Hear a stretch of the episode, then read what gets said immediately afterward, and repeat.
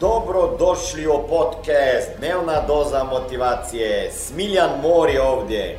Ovdje će vas čekati savjeti, motivacija, inspiracija, transformacija i formula za sretan život ter uspješan posao.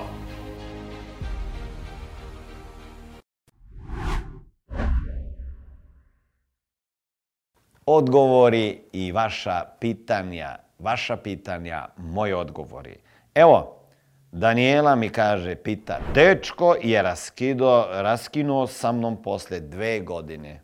Aha, znači dve godine ste bili zajedno i onda se raskinuli, dobro. Ne znam kako to da prepolim, da zaboravim. Možete savjet.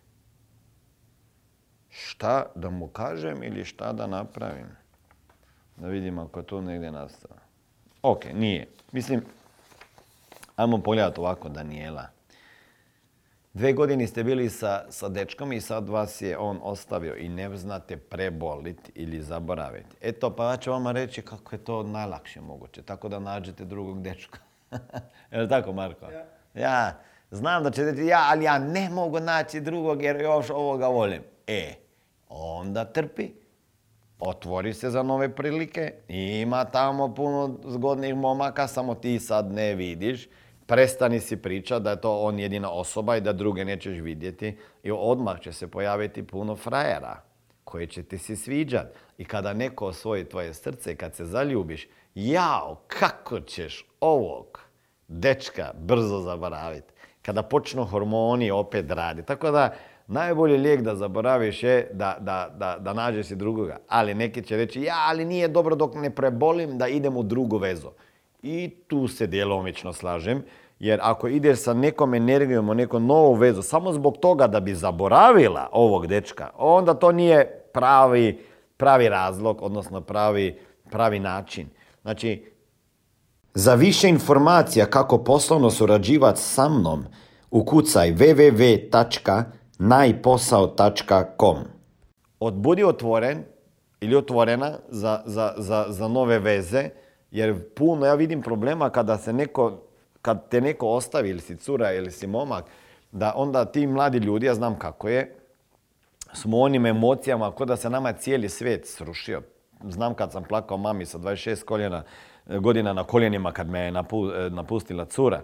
A, uvijek ti hoće univerzum dati neko bolju, priliku, neku bolju osobu. Tako da uzmi to kao neko iskustvo u životu, pogotovo ako ste mladi pa me sada gledate. Morate znati da vaša prva ljubav rijetkim primjerima će biti i vaša posljednja ljubav.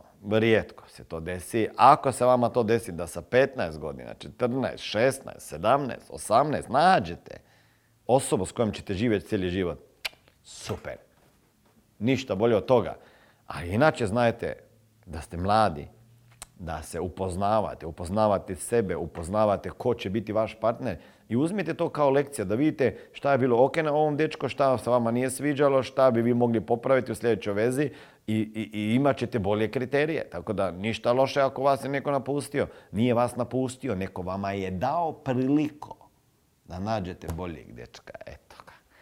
Hvala mu, lijepa, nek bude sretan, a ti ćeš naći boljeg muškarca s kojim ćeš stvoriti familiju. Ćao.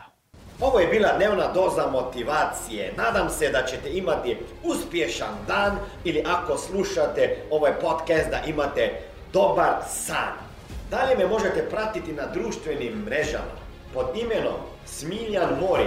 Možete me naći na YouTubeu i Facebooku, a pod imenom Smiljon Mori na Instagramu.